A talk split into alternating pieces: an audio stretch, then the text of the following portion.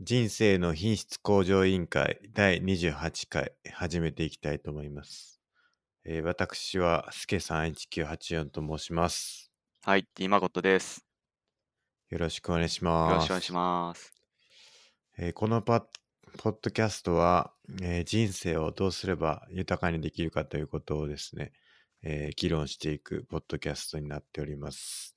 えツイッター Twitter をやられている方は、えーハッシュタグ、シャープ i q o l で、えーツイートしていただければ、えーお便りとして紹介させていただければなと思うので、ぜひ、えーツイートしていただければなと思います。えーあと、公式ツイッターがありまして、IQOL2019 というツイッターアカウントで、えーツイッターやってますんで、そちらもよければ、えーフォローしてください。えーっと、あと、公式サイトですね。公式サイトの方が、scrapbox.io スラッシュ IQOL という、えーサイトがありますので、そちらもよければご覧いただければと思います。はい。はい。初連絡は以上ですかね。はい。はい。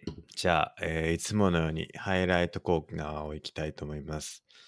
えー今週のハイライトをどうぞお聞きくださ い。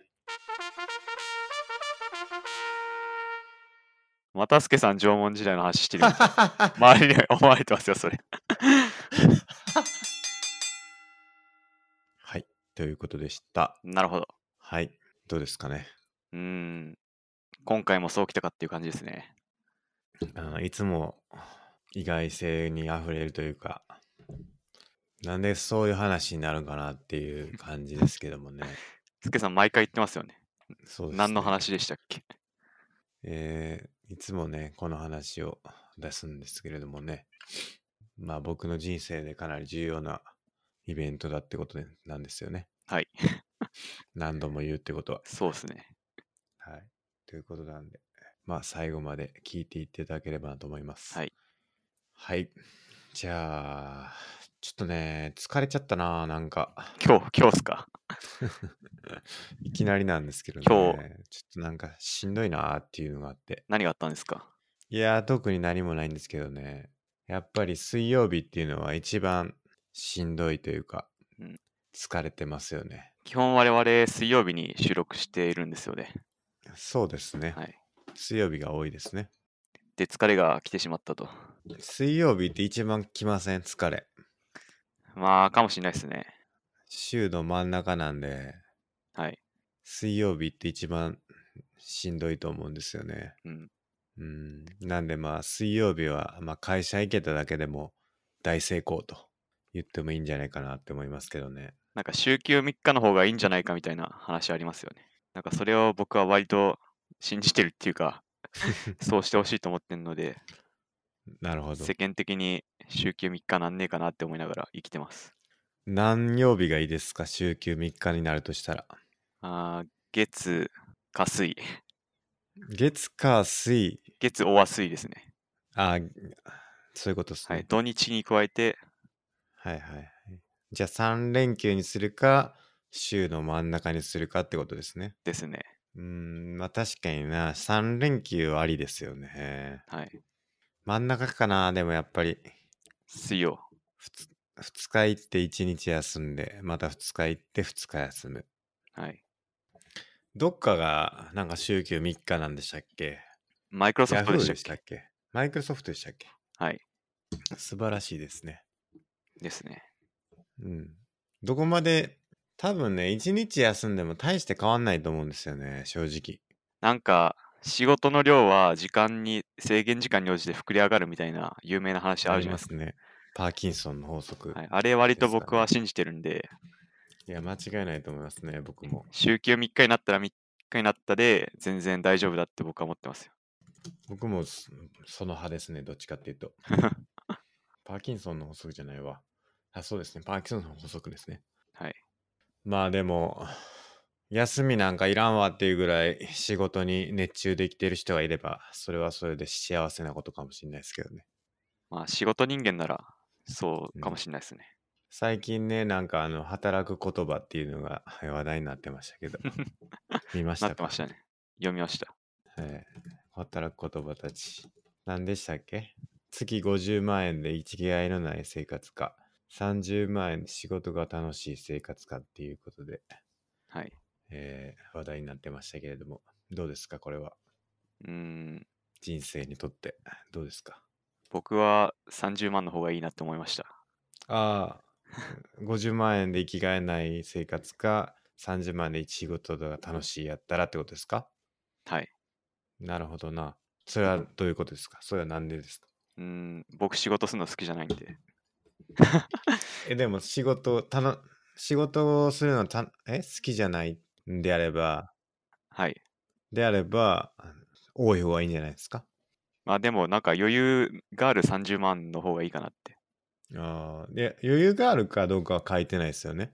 あれそれどういう文章でしたっけもう一度言ってもらえます毎月50万円もらって、生きがいのない生活。うん。 30万円だけど、仕事が楽しい生活。 ああ、そういうこと。でもうん生きがいないのは辛いですね。確かに。これなんかちょっと微妙に比較がおかしいですね。確かに。ちょっと変な二択になってますね。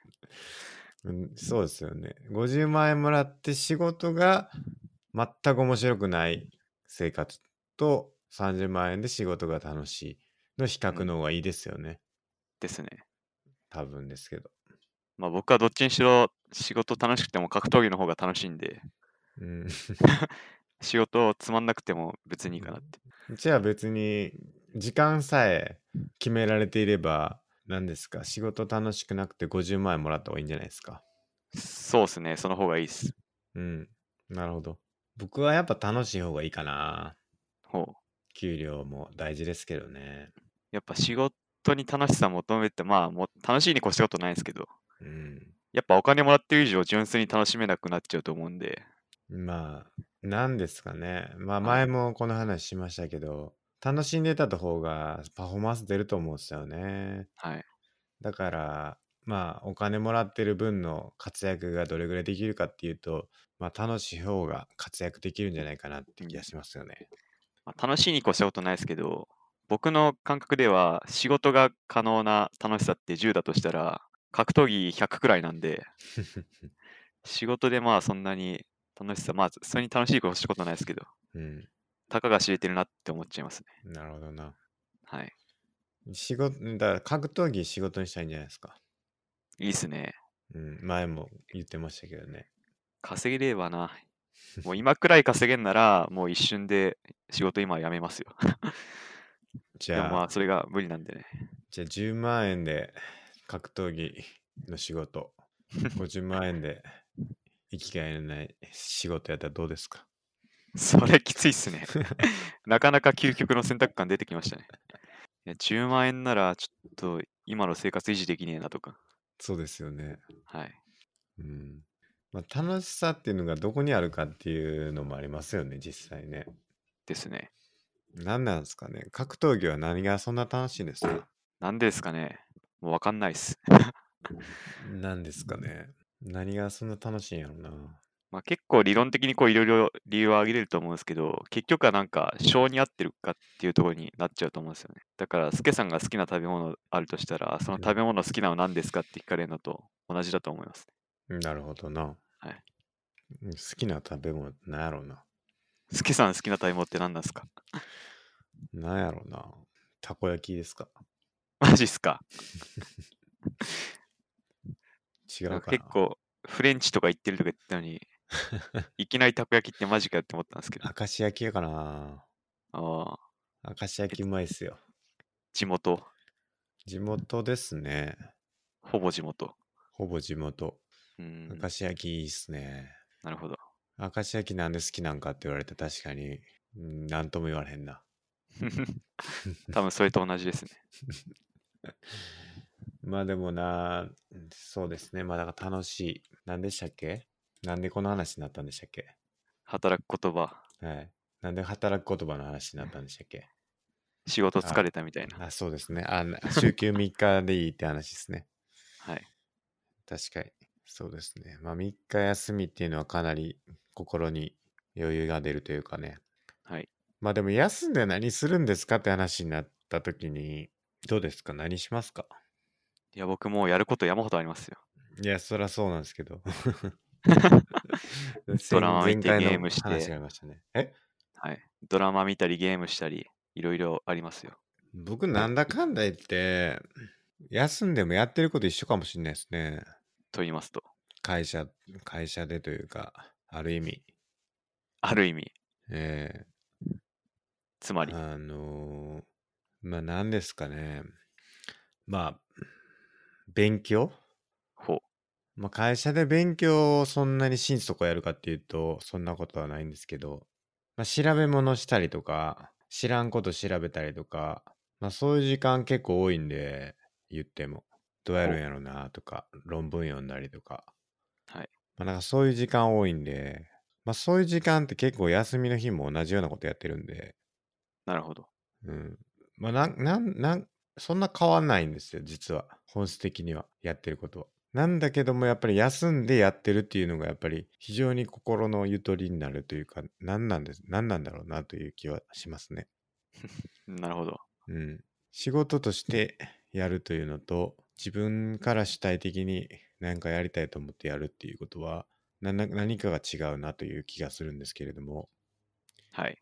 でも、それは多分僕の問題で、本当は同じような取り組み方をした方がいいんだろうなとは思いますけどね。なんか人間、基本天の弱って言われてますからね。なるほど。はい。だから、あの、仕事でやんなきゃいけないっていう義務があるから嫌だって思うとか、逆に自由な時間にやるから、こう楽しいとか、うんそういうのがあるのかなとは思いました。うん。なるほどな。はい確かに僕も昔思ったことがあって、会社に休日に行くっていうのがあった時に、なんか言われて行くんはすげえ嫌なんだけど、あの、まあなんか今日は行くかぐらいの感じで自分で行くのは別に全然苦じゃないっていうなるほのど。があはい。りましたね。なんか言われたらすげえ腹立つんですよね。休みの日やぞみたいな気持ち休にみなだけるどんですけど。休みだけど来てみたいに言われたらそうそうそうそう。腹立つと。そう、なんか、いや、行く、行くけど、みたいな。行くつもりやったし、もともとみたいな時に、来てね、みたいなことになると、なんかちょっとムカつくみたいな。あるじゃないですか。そういう、宿題しようと思ってたのに、みたいな。はいはい。ありますねあの。宿題したのみたいな言われると、あの、いや、今やろうと思ってたとこやし、みたいはい。な。そういうのと多分一緒やと思うんですよね。そうですね。うん、で人生でそういうことっていうのは結構あるんじゃないかなって思いますね。ありますね。やろうと思ってたことを言われると、やる気をなくすとはい。いうことですね。そうですね。まあ、っていうわけでね、今日はちょっとなんか疲れ、疲れてるんですけどね、もう水曜日なんで。はい。まあでも疲れた疲れたって言っててもね、始まらないんで、疲れてても頑張っていこうと。はいいうことですね。はい。はい。じゃあ、お便りコーナー行きましょう。はい。では、えー、孫さん、お願いします。 1通目、はいえータイムトラベルといったらドラえもんではということです。確かに。これは前々回ですかはい。前々前回かないつでしたっけ ?27 か、6、6かなはい。何何回でしたっけ何回だっけえー、っと、あ、25回なんで、3回前ですね。ほ3回前。今はい日が28回なんで、3回前の話題ですね。う。はい。タイムトラベルの話をした。まあ、ドラえもん、タイムマシーンですよね。あの、一番記憶に残ってるのが、はい。なんか、のび太が宿題できないから、過去から連れてこようみたいな、未来かな。からドラえもんを連れてこようみたいなことになって、はい。そしたらなんか、いろいろ連鎖して、なんかカオスになるみたいな、 何の話ありましたっけそんな有名な話があった気がして、あ、それとかまさにタイムトラベル系だなって思い ました。確かに。はいドラえもんはもう自由気ままに行き行きまくってますけどね。過去やら未来や ら。ですね。なんかあんまりそのなんだろうな、タイムマシン感ないですよね。なんか一応時空警察みたいなのいますよね。あー、なんか言いますね。はい。あれ何なんでしたっけ何なんですかね、あれ。ドラえもん好きな人多いですよね。ドラえもんはちょっとだけ漫画を読みました。うん。僕はあのアニメでしたけどね、金曜日の何時でしたっけ金曜日にやってましたよね、毎週。7時かあなの。初代の声優の時で すか。初代ですかね、多分。はい。ずーっと毎週見てましたけど。なるほど。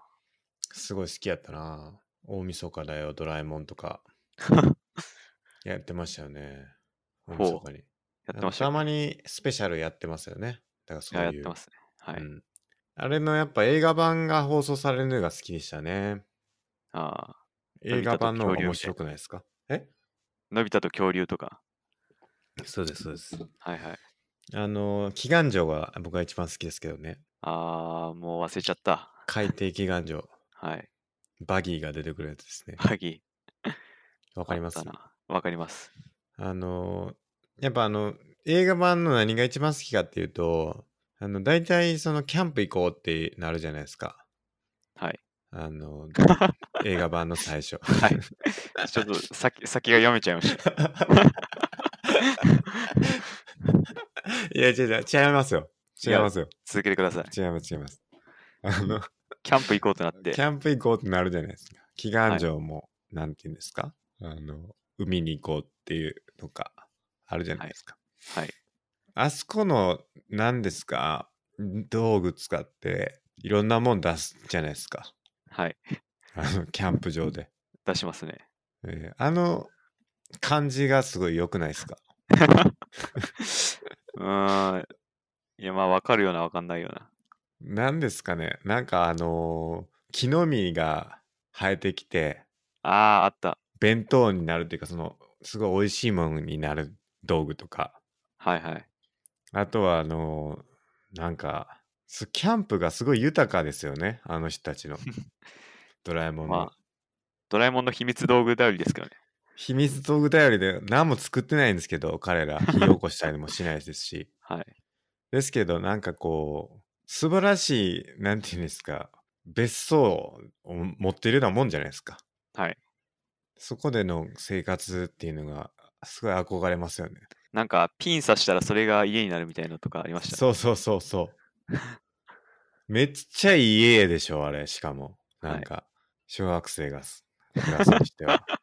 そうですね。ねえすごいなって。海の中にキャンプ場作って、はい。そこでご飯食べて、めっちゃいいやんって思います よね。まあ、間違いないですね。いや、あれがすごい好きなんですよね。あの、出かけていく感じ。はいはい。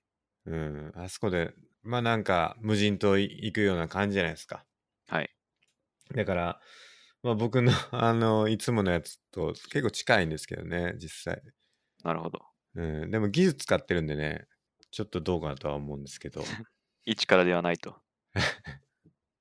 いやー、僕もね、この話し始めた時に、ちょっと嫌な予感しましたね。 いや、絶対そうだなって僕も思いま した。これいつもの話の流れやんって思っちゃいましたけどね、ちょっと違いましたね。いつも流れではなかったですね。いつもの流れじゃなかったです。危なか った。まあだからとにかくドラえもんといえば映画版ですよ。はい。うん。あとは何ですか短短編のドラえもんやと何が好きですか短編。はい。短普編通のドラえもん。なんだろうな。そう。道具、道具で何が一番い道い具です。かど好きです道具で最強は、もしもボックスだと思ってます。ああ、強いですね、あれ。はい。あれももしうもボックスは、はい。最強じゃないですか。もしもボックスは何でしたっけもしもって言ったら全部叶うんでしたっけそうです。なんか、寝て起きたら何か言って、あの、希望の世界を言って、寝て起きたらそうなってるみたいなるほどな。な。はい。まあ最強っすね、確かに。はい。でもなんか、それはそれで思わない気もするんですけどね。マジっすか。えーだってもう言ったら、夢の世界と一緒っすよね、ゆはい。ほとんど。現実感があんまないというか。現実感。えー まあ、もともとないんですけどね、ドラえもんがいる時点で。はい。僕はやっぱどこ、どこでもドアかな。何気どにこでもだ。うん。あれビジネスにしたら最強ですよね。いやー、でもみんなが持ってたら、いビジネスならへんのちゃいますかね。はい。自分だけ独占できたら、はいはい。もう最強ですよね。すごいな、あれは。既得権益からなんか、すごい言われそうですけどね。そうですね。えー既得、既得者。なんて言うんですか、そういうの。既得。な既得んて言うんだ権を持った人たち。なんつったっけ利権。利権団体みたいな感じ。はかい。ら、えらい言われそうですけどね。そうですね。でも人生を豊かにする道具は何ですかねドラえもんの道具で人生を豊かにするものといえばなんだろう。山ほどありますからね。山ほどある。道具が。うん。なんだろうな。難しいな。僕はあんま知らんなってことがあ分かりましたね。ドラえもんのこと。そうですね。僕 も、なんか、王道しのものしか思い浮かばないですね。うん。僕もあんまよく知らないです。はい。わかんないな。なんやろうな。はい。まあ、タイムマシーン、ドラえもんね。はい。そんなとこですか、ドラえもんは。はい。次行きますか、じゃあ。はい。はい。じゃあ行きますね。じゃあ、お願いします。えーちょっと2人の音量バランスが取れない気がします。D マゴツさんの声が小さいと思います。静かなところだと大丈夫なんですけど、周りの環境がうるさいところだと聞き取りづらいです。ということですね。音声に関して。そうですね。僕の技術力もあって、 ほとんどそのままの音声を流してるんですけれども、はいち。ょっとマゴスさんの声が、えー、と音量ちっちゃくなっちゃってるっていうのは確かに僕も薄々感じてはいたんですけれどもやっぱりちょっとちっちゃいってことなんであのマゴスさんに大きな声を出してもらうということで頑張っていきたいと思いますそうですね。基本的には、まあ、僕の方でもねちょっとあの編集技術でなんとかしてみるっていうのをちょっとやってみようと思うんですけれどもちょっとなかなかできるかどうかわかんないんですけどチャレンジしたいと思います僕が大きな声で、あ全確然かに大きくなってないですあ。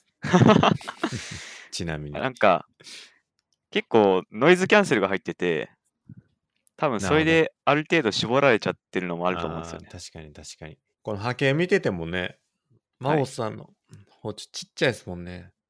そうですね。ですよね。もっと大きくできればな、僕の方も。そうなんですけどね。まあちょっとやってみますよ、僕も。ちょっとはいチャレンジして。はい。ありがとうございます。ありがとうございます。じゃあ次行きますか。次、はい。えー、じゃあいきます。はい。 26話のふるさと納税ですけど、去年初めてやってみました。たまたまよく行く山梨の肉屋のものがあって、肉 2kg くらい買いました。世間は Amazon ギフトカードとかさ騒いでるけど、スケさんみたいに体毛で人生豊かにっていうことです。なるほど。はい。肉屋、山梨の肉屋っていうのはどこなのかちょっと気になりますね。ですね。うん。2キロ。はい。結構いいですね、肉も。僕も肉やりましたけどね、どんぐり豚。どんぐり豚。はい。あのどうでしたーどどんぐり豚ね、ちょっと量が多すぎて、はい。 5、6キロあったんじゃないかな。ほなるぼほど。冷凍庫がもう満帆になって、あのーそして一枚一枚がでかい、あの、肉が。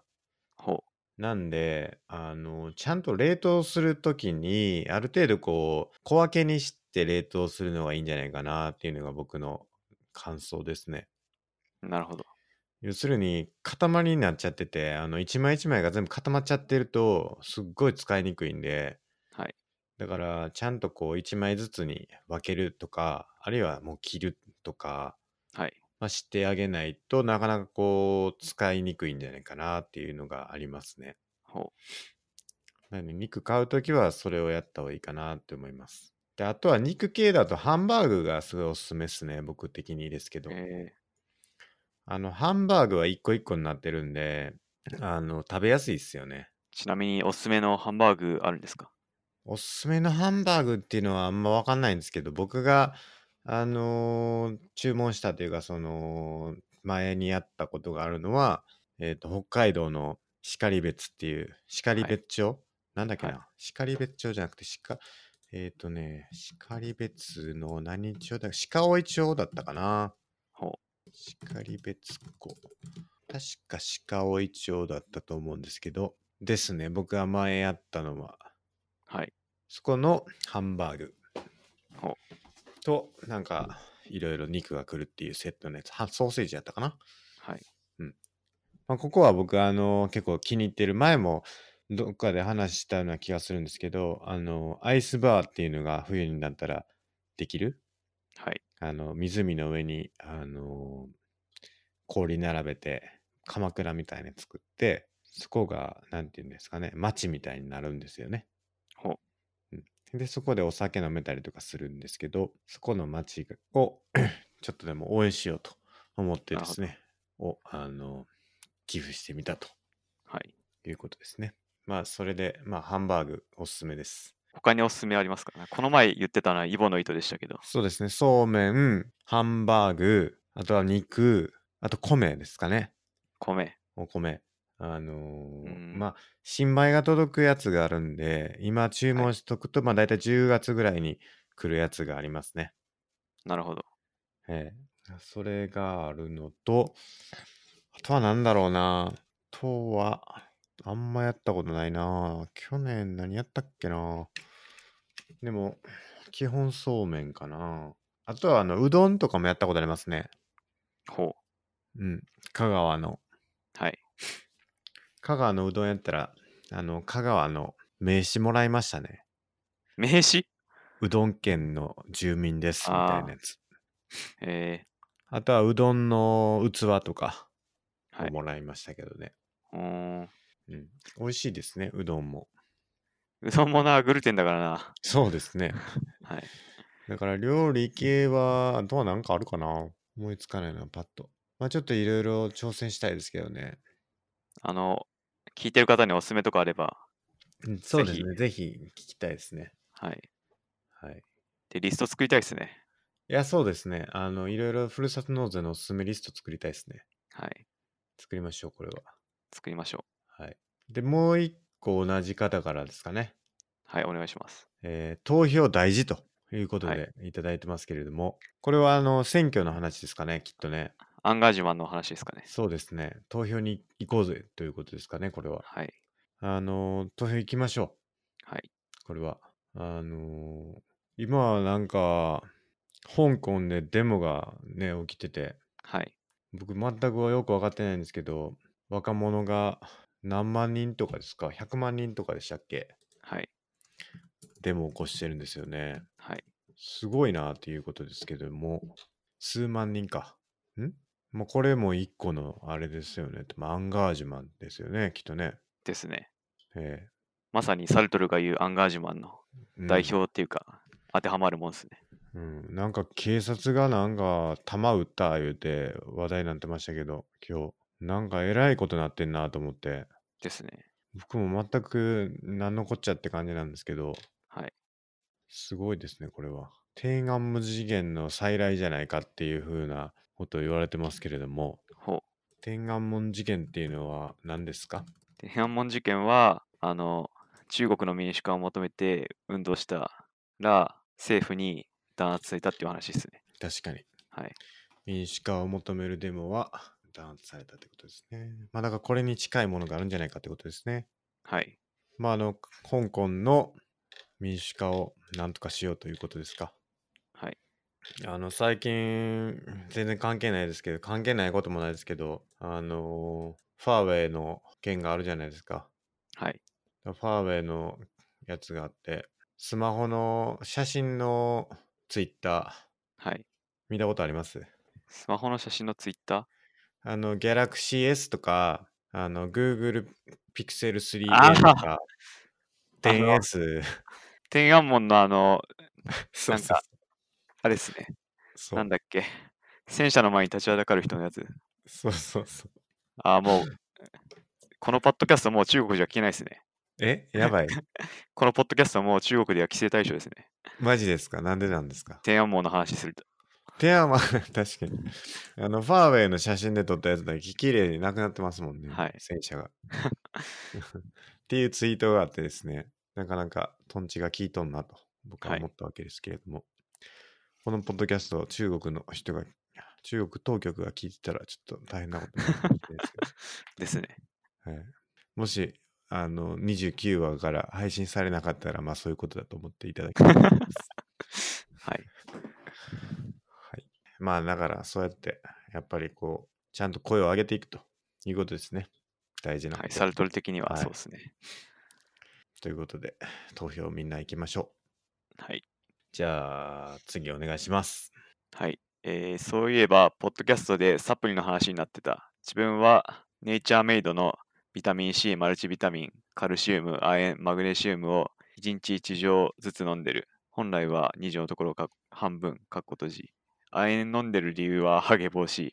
リーブ21とかに通うと亜鉛とかを処方されるらしいので、そのノウハウを毎週飲んでるらしいです。なるほど。相当飲んでますね。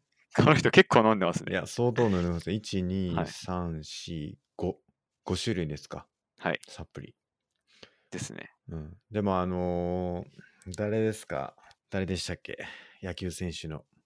誰誰ですかダルビッシュ。はい。ダルビッシュめちゃ飲んでますもんね。あ、そうなんですか。うん。えダルビッシュもサプリめっちゃ飲んでるっていうーはい。 話なんで、まあ、多分いっぱい飲んでもいいんでしょうね、基本的には。どうなんですかね。 うん。飲めば飲むだけいいんじゃないですか。いや、ちょっとそれは分かんないですけど。わはかいん。ないですね。確かに。亜鉛はそうなんですか亜鉛はどうなんですかねハゲ防止は聞いたことないですね。調べてみよう。でもなんか、一時期ちょっと前に、はい何してもハゲるみたいな、あの、そういうハゲ学者のはい。コピペっていうか、そういうのが話題になりましたよね。どんなんですかこれしたら、あの、ハゲは防止できますかいや、それはない。遺伝でハゲるみたいな。これしたら、ハゲは防止できますかいや、遺伝でハゲるみたいな。ひどいな、 それ。その残酷な現実を突きつけた内容が遺伝が重要ってことですか、やっぱり。重要らしいですね。うん、はい。でも男性ホルモンとの関係性があるんですかあんま関係ない。いや、もうあると思いますよ、それも。うん、まあ、ハゲっていうのはあれですからね。まあ、確かにまあ、気にする人も多いでしょうから、はい。もし亜鉛飲んでっていうことがあればね、ぜひ。まあ、まあ我まあ々男性は避けそうですてね通れない問題ですからね。そうですね。はい。あと最近僕思うのは、やっぱりちょっと匂いがやっぱり気にしたい方がいいなと思ってて。ほう。うん。あの、わかんないじゃないですか。やっぱ自分では、体臭とかですか体臭って。はい。あのーやっぱりその匂ってくるっていいじゃないですか。はいあのもしあのご飯中の人いたら申し訳ないんですけれども、はいやっぱりその体臭が加齢臭っていうんですかね出てくるっていう話があるんでなんとか気をつけないとなと思ってるんですけれどもはい。どうしたらいいんかなっていうのが、まあ、懸念というかどうしたらいいんかなって思ってますねいつも。うーん。まあ加齢臭はう、ん、なんか、ちゃんとした生活を送ればだいぶ抑えられるっていうのは聞いたことあります。ちゃんとした生活って何ですかちゃんとした食食生活とか、あとあー運動するとか、なるほど。食生活と運動ですか。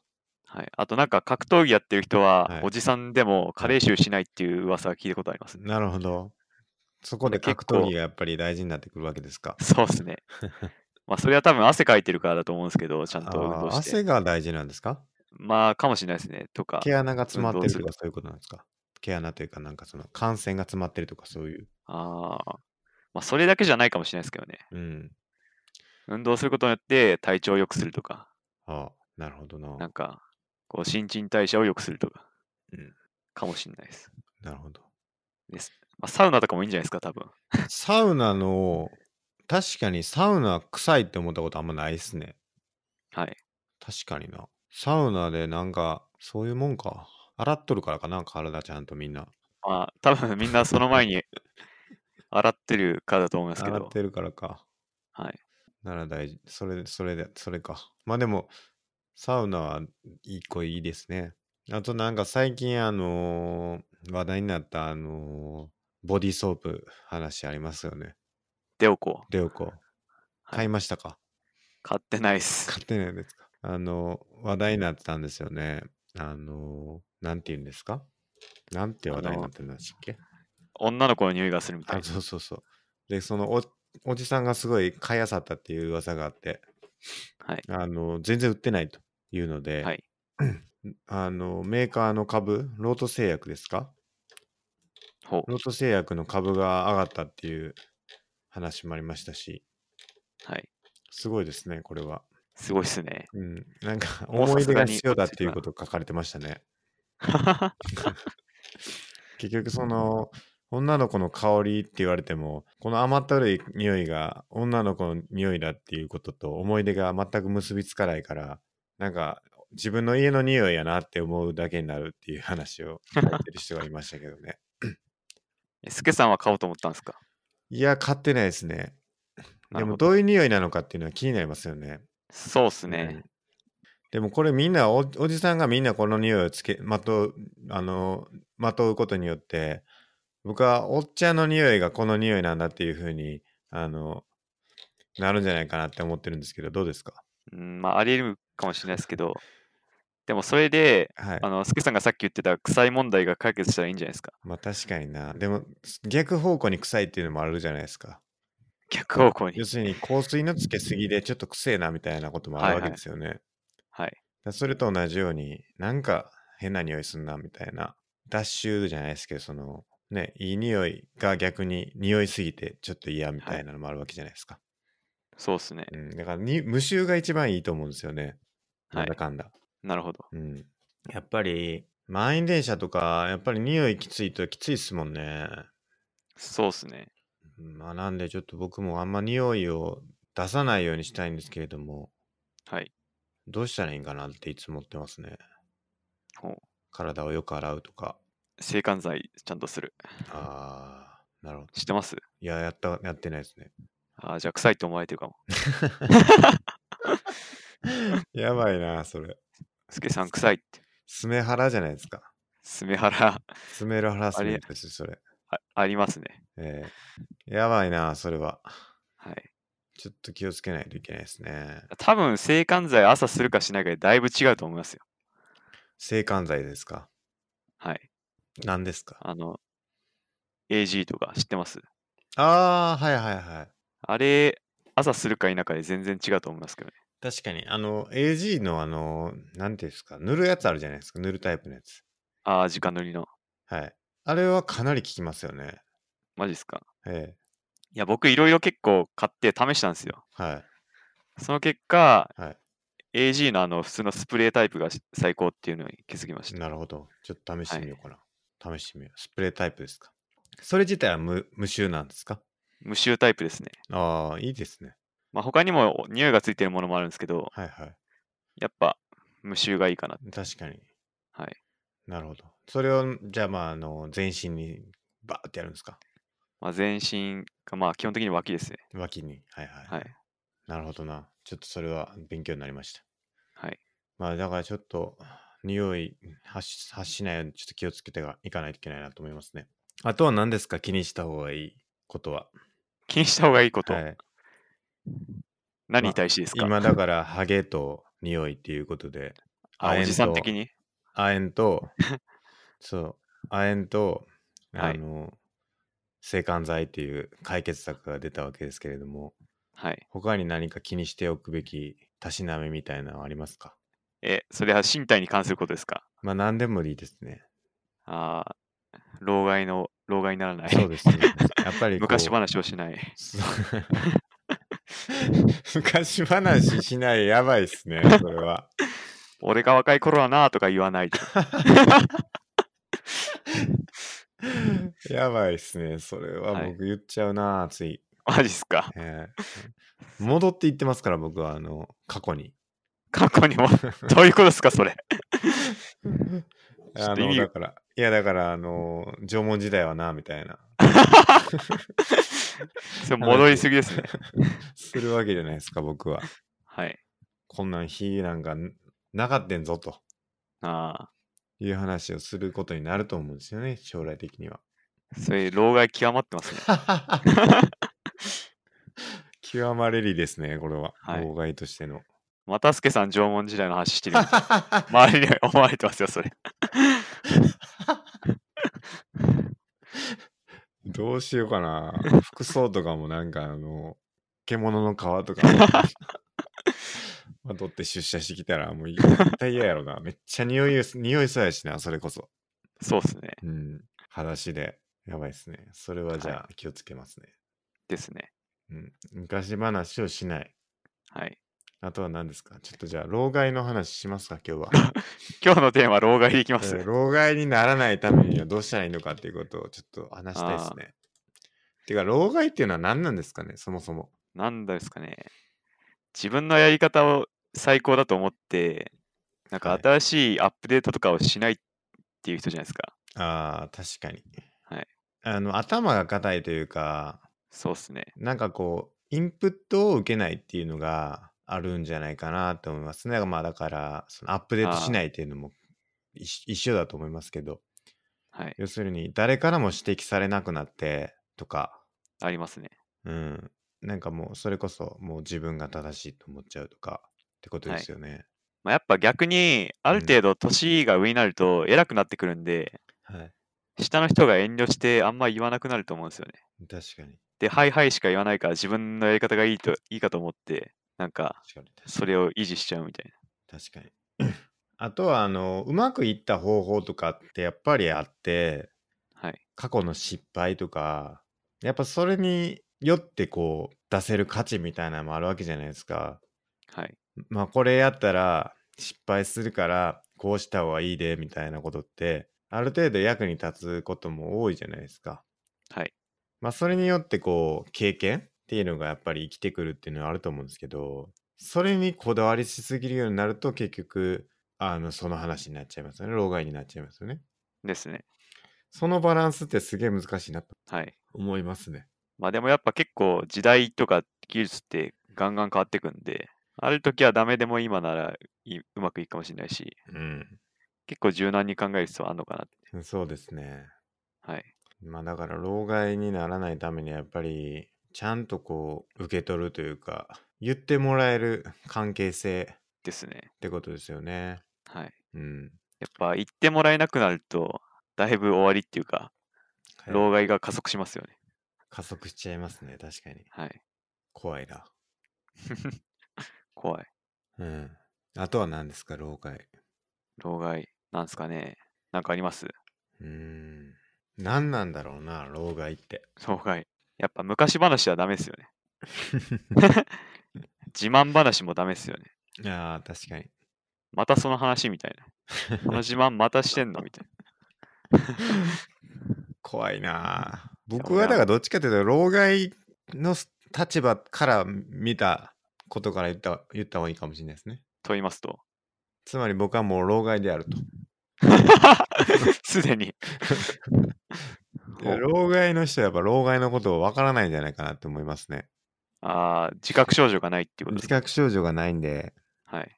だから老害の人はやっぱり老害だと思ってないはずなんで自分のことをなんで僕はあえて老害であると思思うところからスタートしてみようかなと思いますね、おおー、いいっすね、それ。ええ自分のここがダメだはい。と いうことで自分のここが老害だと思うところをなんか言ってみようかおお、すけさ ん、あります。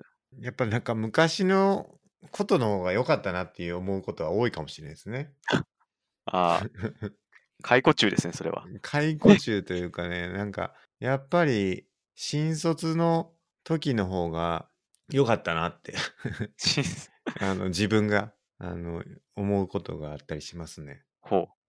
ええ、どういうことですかえあの、まあ新卒ってことはないですね。2年目、3年目ぐらいの時が、はい。一番ようやっとったなと、自分が。ああ、はい。だんだんこう、自分がこう、お落ちてきてるなという感じというかね、なるほど。ありますけどね。うーん。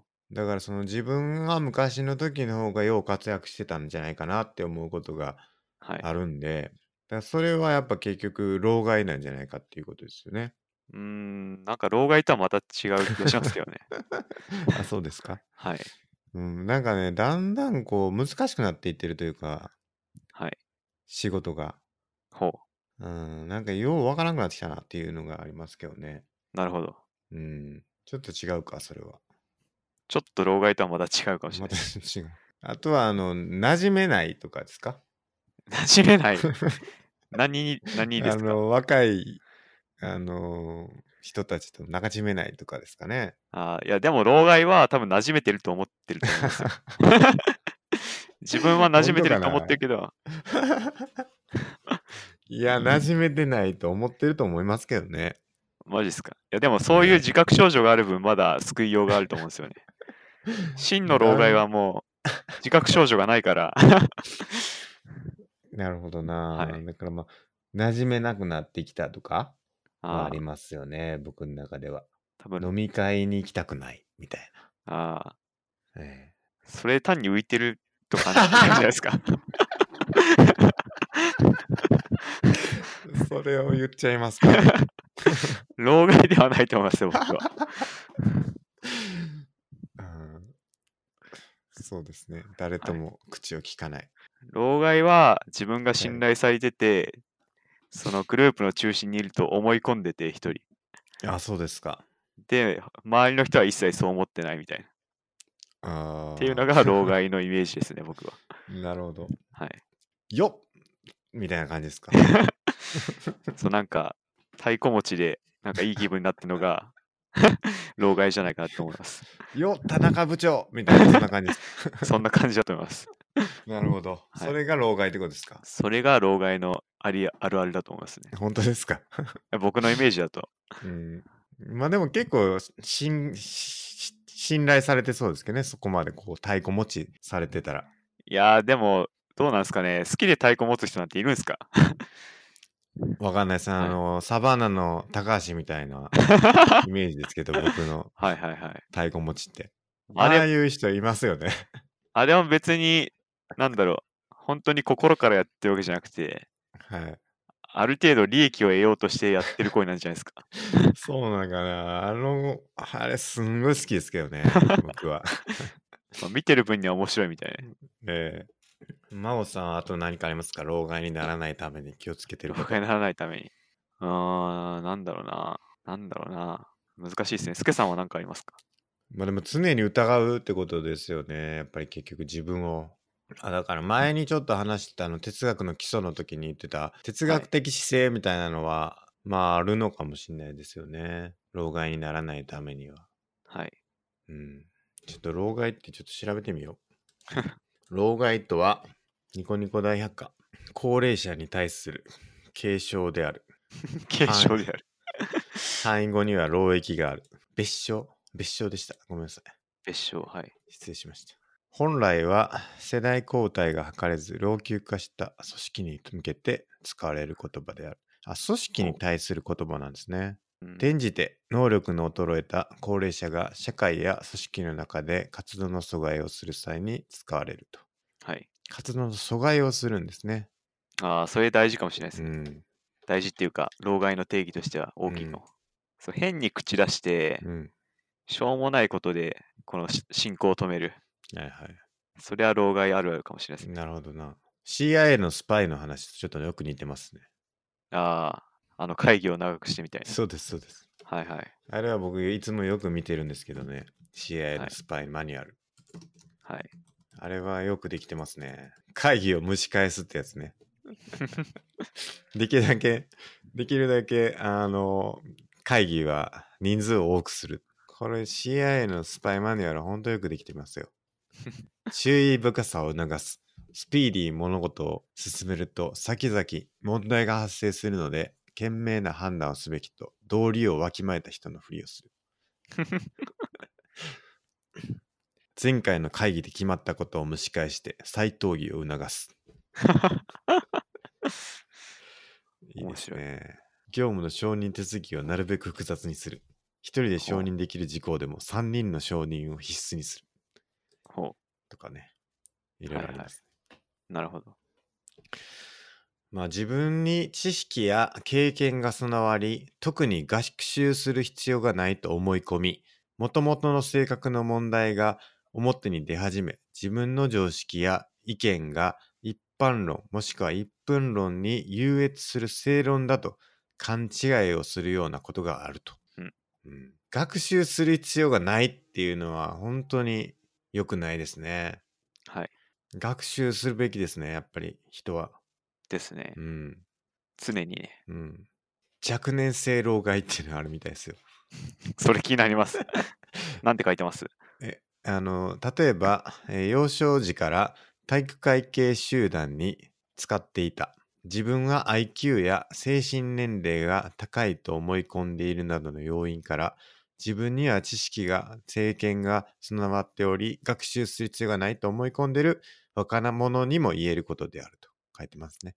ほ体育会系集団ってそうなんですか関係あるのかなうんふん、ちょっとわかんないっす。ねえこれ全然関係ないように思いましたけど。はい。うん、いやー、 老害。老害アン怖いサっイす。クロペディアにもありますね。え老害怖いですね。怖い。はい。甘ったれるな若者。年寄りは君たちくらいの年齢の時は猛烈に働いたんだよ。働きながら君たちを育てたのだ。君たちのすべての原子は年寄りになった我々からのプレゼントだ。君たちに与えることはあっても奪ったことはない。ハングリーになれ。向上を目指せ。目覚めて働け。若者。 何これ。原因。過去の栄光にしがみつくお。引退の機会を逃す。有力な後継者が現れない。同年代の人物同士で慣れ合うと。なるほど。うん。対策。適当な企業などに移籍させる。となあまあでも確かに、うん同じ組織にずっといると分かりなくなってくるってことはあるかもしれないですね。それ大事っすね。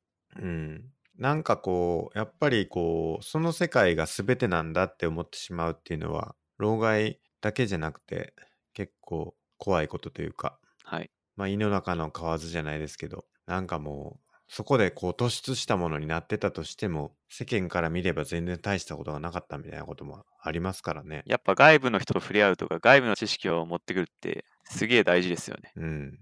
すごい難しいんですけどね。やっぱりこう、やっぱ長い時間過ごしてるところが結構やっぱり全てだと思っはていしまいますもんでね。すなんだかんだ言って。うん。ですし、やっぱりこう、ちょっと触れただけとか、ちょっと外部の人と話しただけでは、なかなかこう、深いところまでわからないから、なんかこう、はい。ね、わかんないですよね。結局その仕事として例えばやったこととちょっと話しただけだとまあなんかいいいい格好するというかなんかこう別になんか言わんでいいかはいって思うようなことは言わないこともあるでしょうしその外部の人であればなんかこう対面ですごいいい感じのコミュニケーションしてまたいどいつかどっかで仕事しましょうねみたいな感じで終わってでもほんまはなんか裏でほんまあいつクソやなみたいな思われるみたいなことがあったりするかもしれないじゃないですかだからやっぱりこう深く付き合うっていうのはなかなか難しいというかそれができるのはやっぱりこう会社の中とか例えば長時間一緒に過ごしてる人たちの中とかだけになっちゃうんかなって思いますけどね、やっぱ表面的な付き合いじゃなくて、深く入っていかないと、わかんないですよね。そうなんですよね。そうなんですよね。 なかなかは難いしいですよね。それがうでますくね。できればいいんですけれど。うん。とにかく否定から入るって書いてますねありますね、それは。えー違うんすよ。で僕もよく言っちゃうな。ああ、違うんすよって。違うんすよ。えー口癖みたいになってますからね。縄文時代は非難かなかったんですよ。 チャンス、チャンスよっつって。 いやー、怖いなーまあでも人間いくつになっても学べますからね。ですね。うん。学びをやめないことがやっぱり大事なんじゃないかなという気がするんですけれどうね。ん、確かに。うん。あとは邪魔しないことですか。邪魔しない。何をすればいいんだろうなまあ、なんか、あれっすね。誰かツイッターで言ってましたけど、何かのジャンルにおいて常にこう初心者になるみたいなっああ、はいはいていうツイートと誰かしてましたはい。はいはい。ね。それもなかなかいいかもしれないですね。そうですね。はい。あの、確かこれ、ポッドキャストで話したような気がするんですけど、あれですね、佐々木さんだったかなほ佐々木、あの、文雄じゃないですかね、多分。ほそのツイートしてたのは。はいあの、バイクの免許を習いに行った話をしてたと思うんですけど、う。ああ、はい。まあだからその人はバイク初心者なんで、そのやっぱバイク学ぶっていう意味では周りからすると初心者であるっていうことなんで、常になんか新しいことにチャレンジして、それから何かを学ぶっていうのを取り入れるっていうのは一個ありっすよね。はい。うん。何ですか最近ありますそういう系のなんか新しいことを学ぼうっちゅうんで。僕が学んでることですかはい。そうっすね。そう、この前言いましたけど、同居の勉強はしてますね。はいはいはい。なんかいや、あの、周りと一緒になってやるみたいな。あうん、なんあ、か、周りと一緒はないですね、僕は。だから、初心者であるっていうことを痛はい感させられる経はい験というか、あ、ありました。運転の初心者。ああ、なるほど、なるほど。はい。いいですね。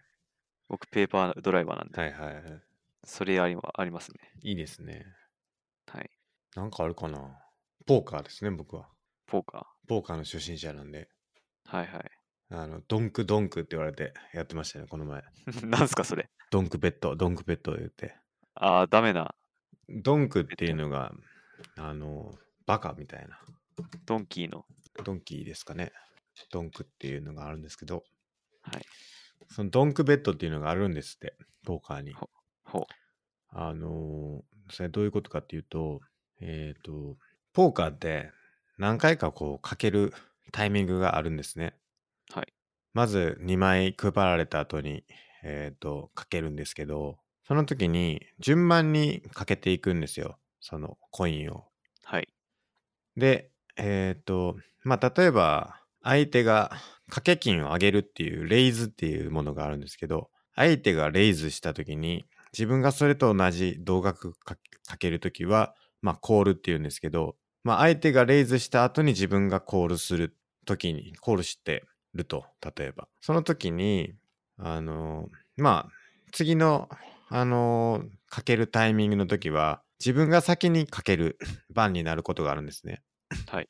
その時に、あの、チェックっていうのがあるんですけど、チェックっていうのは、まあ何もしないというか、相手がど様子様子を見るっていう意味ですね。要はチェックするっていうことなんですけど、そのチェックっていうのをせずに、先にかける行為をドはンい。クっていうらしいんですよ。ドンクベッドっていうらしいんですよ。はい。それは何だ、何かというと、まあ大概の場合においてそれがなんか不利なんですって。不利というかそのあんまり合理的な判断ではないららしくて。要するに相手の方が、あの、俺の、俺強いよって言ってるわけですよね。まあレイズするってことは。そのレイズしたことに対して自分はコールしたってことは、それよりかは弱いですという宣言をしてるわけなんですけれども、その状態で自分がこうかける、始めると、まあ結局相手はもっと強いかもしれないから単にあのレイズされるだけかもしれないしあんまりいいのがけえへんかったらまあフォールド降り降りられるだけになるしっていうんでまあなんかいろいろこう場合分けを考えていくとあんまり先にかけるっていうまあ先出しみたいなことをするってことはあんまりいい戦略ではないよみたいなことがあるらしいんですよね。だから、その時はチェックをするべきだみたいな、まあ、セオリーがあるみたいなんですけど、まあ、そういうことを、いや、知らずにですね、僕は初心者なんで、適当にやってたら、すげさん、あの、それ、ドンクベッドですよって言って、はい。あの、いや、もう何回も言われ、怒られて、っはい。ていうことがありましたね。なるほど。えーその人は、まあ、会社の後輩なんですけど、はい。まあ、そのポーカーにおいては全然僕の方が初心者というか、そその人の方が先輩なんで教えてもらうっていうことがありますけども、まあそういう感じで、あの、ある分野では自分のが初心者みたいなのが関係性としてあると、はい。まあなんか指摘してくれるわけですよね、そういう場面では。はい。そういう関係性っていうのは一個大事なんかなって思いますね、確かに。なるほど。うん。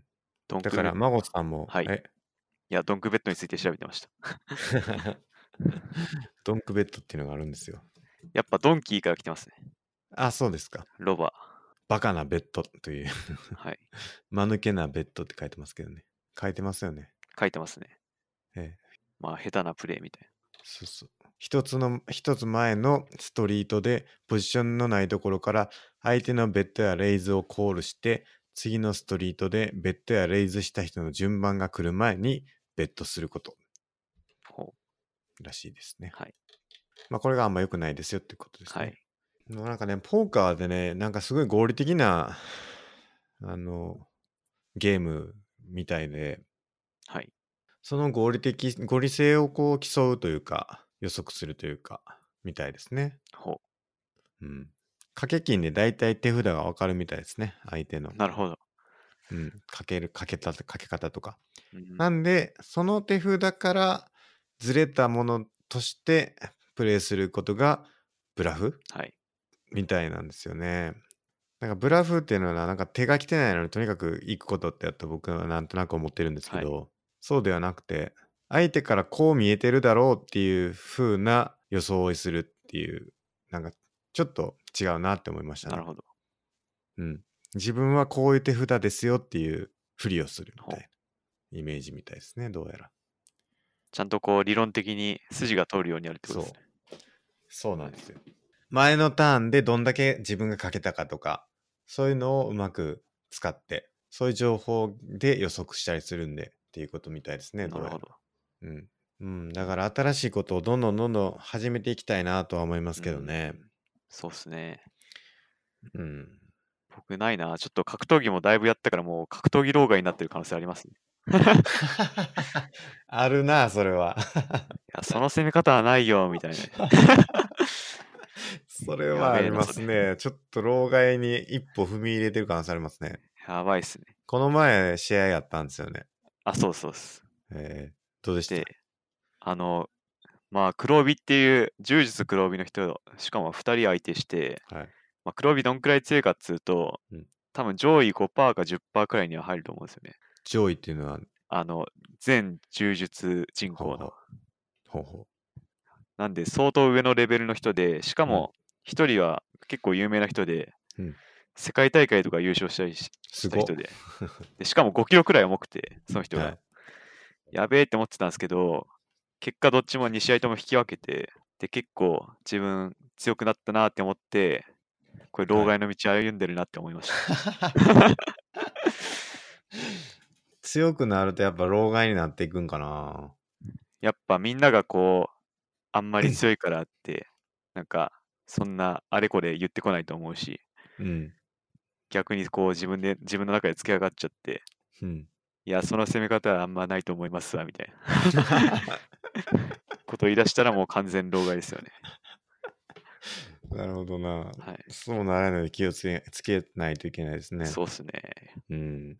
まあでもまだ引き分けってことなんでね。はい。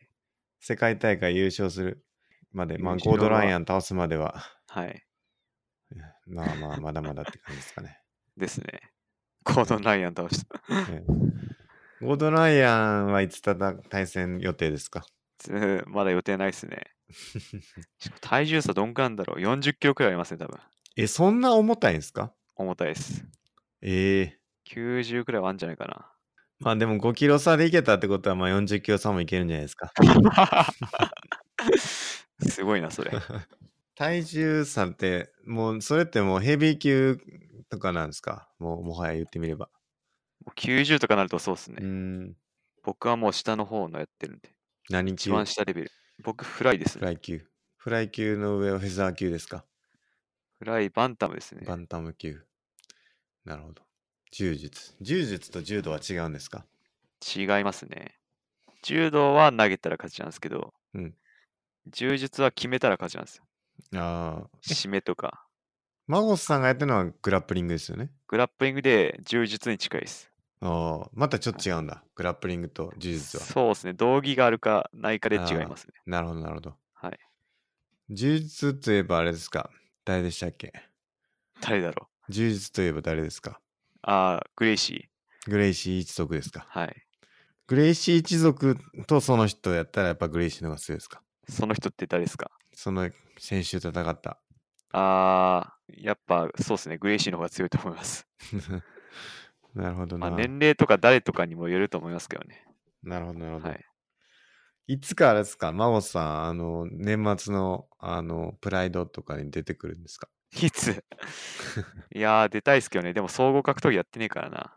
ああ、ちょっとやっぱ違うんだ。またあれの。あれは殴り合いありなんで、なるほど、なるほまたど。別なんですよね。出れるとしたら何になんですかテレビで出れるとしたテレビで。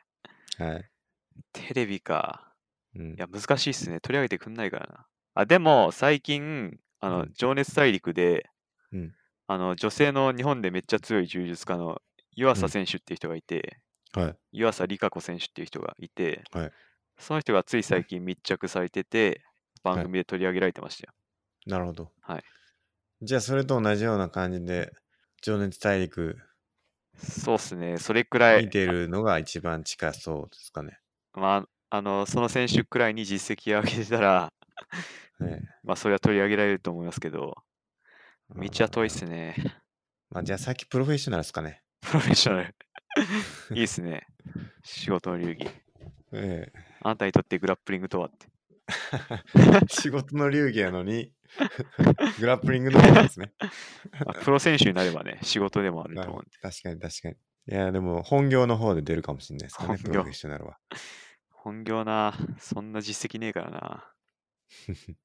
それか、このポッドキャストをき聞いてる人が僕をはい、社内哲学者として雇ってくれて、なるほどなるほど。そこで有名になったら密着してもらえるかも。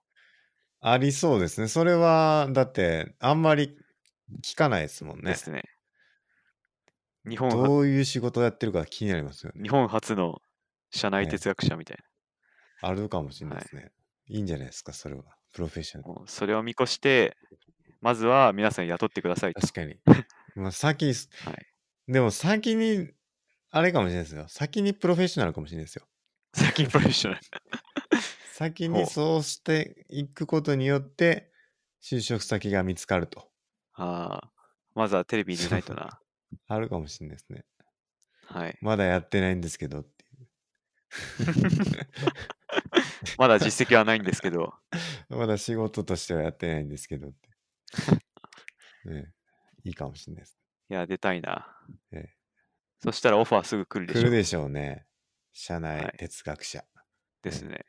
どんな仕事してるか全く想像つかないんですけどね。何なんですかね。僕もアップルか、アップルに聞いてみたいアですッねプ。ル受けてみたらいいんじゃないですか。社内哲学者で応募しましたって。Google とか。いいっすね。ポジションあるんじゃないですかちょっと調べてみよ う。Google、 Google 哲学者募集あるかなソフィス、 うん、0件一致しました。言うてゼロ件あでも、イングリッシュ版クオーラで、Can you get a job at Google with a degree in philosophy? つまり、哲学の学位で Google で働けますかみたいなは質問があって、い。はい。答えだと、なんか Google で働いてると自称する人の答えだと、はい、できますって書いてますね。お、ちょっと貼りますわ、今それ。 来ましたね。道が。はい。いおおやでも、なんか、ソフトウェアエンジニアやプロダクトはいマネージャーなどとして入りましたみたいな。ー。なるほどな。ちょっと違うんですね。結局は社内哲学者というわけではないかもしれないですね。確かに確かに。はい。じゃあちょっとそういう資格も持ちのの方がちょっうんとまだ道は開けるかもしれないですね。確かに。社内哲学のポジションはパッと見つからないですね。ないっすね。えいやでもよくちょいちょい見ますけどね、なんか記事でこれうんから哲学だよみたいな、えはい。見ますね。そういう記事が山ほど出てきてるんで、はい。まあ、勝手に僕は驚されてるだけかもしれないですけど、 これいけるんじゃねえかっ確かにな。老害、 老害コンサルタントとかどうですか て。いいっすね。あなたは老害ですみたいな。老害にならないための、やっぱり指針を与えていくっていうのがいいっすね。いいんじゃないですかね。老害って英語でなんて言うんやろてか外国に老害っていう概念あんのかなオールドエイジ。え、マジで いや、そのままじゃないですか、それ。 Google 翻訳です。 実はぴったりの英語表現があります。ほオールドファーツう。ほう。ですって。えおならという意味を持つ英単語らしい。ー、ほファート。う。うーん。古くて愚かなやつ。はい。 There are many old parts in Japan な。今の日本にはたくさんの老害がいるほう。ですって。外国にもいるってことですかね。いるんでしょうね。ほやっぱ訓示を垂れるっていうのも老害の一個の要素かもしれないですね。う。ほう。例えば、訓示。ええやっぱりこう、こうすべきだみたいな。ほう。やっぱこ心得を示すっていうか。はいええ やっちゃいがちっすよね、やっぱりね。ですね。うん。やっぱ間違ってるんじゃないかって、やっぱり自分で思うってことがやっぱり大事なんじゃないかなっほう。て僕は思うんですけどね。ですね。うん。一呼吸置くというか。はい。うん。うん、老害になってしまったら、ちょっと人生もったいないですね。と僕は思うんですけど。はい。うん。まあ、老害になるなっていう訓示を僕が言ってるようなもんなんで、ちょっと何とも言えないですけども。昔はなー って。老害じゃなかったんだぞって。いや、その辺は面白いですけどね。老害であるって認めてるん ですね、自分のこと。 うん、まあ、老害ポッドキャストで、ぼはい老害ポッドキャスターとして僕も 活躍していければなと思いますけど。今日はそんなところかな。はい。まあ、皆さん、老害についてどう思われるかちょっと教えてください。はい。あの、身近な老害エピソードでもいいんで、そうですね。なんなら老害にはなりたくないな。え自分の老害エピソードでもいいん で、そうですね。い私はこんな老害だ。みたいな 教えてもらえると嬉しいですね。そうむしろ自分は老害じゃないって言ってる人が老害っぽいですね。確かにな。自分はどれだけ老害じゃないかっていうエピソードでもいいんで ね。そうですね。ねあの、まあ、いろんなエピソードお待ちしてますんで。はい。老害エピソード、老害じゃないエピソード。はい。ええ僕も老害じゃないようになりたいんで、ちょっとエピソード探しときます。はい。はい。じゃあ、本日もありがとうございました。ありがとうございました。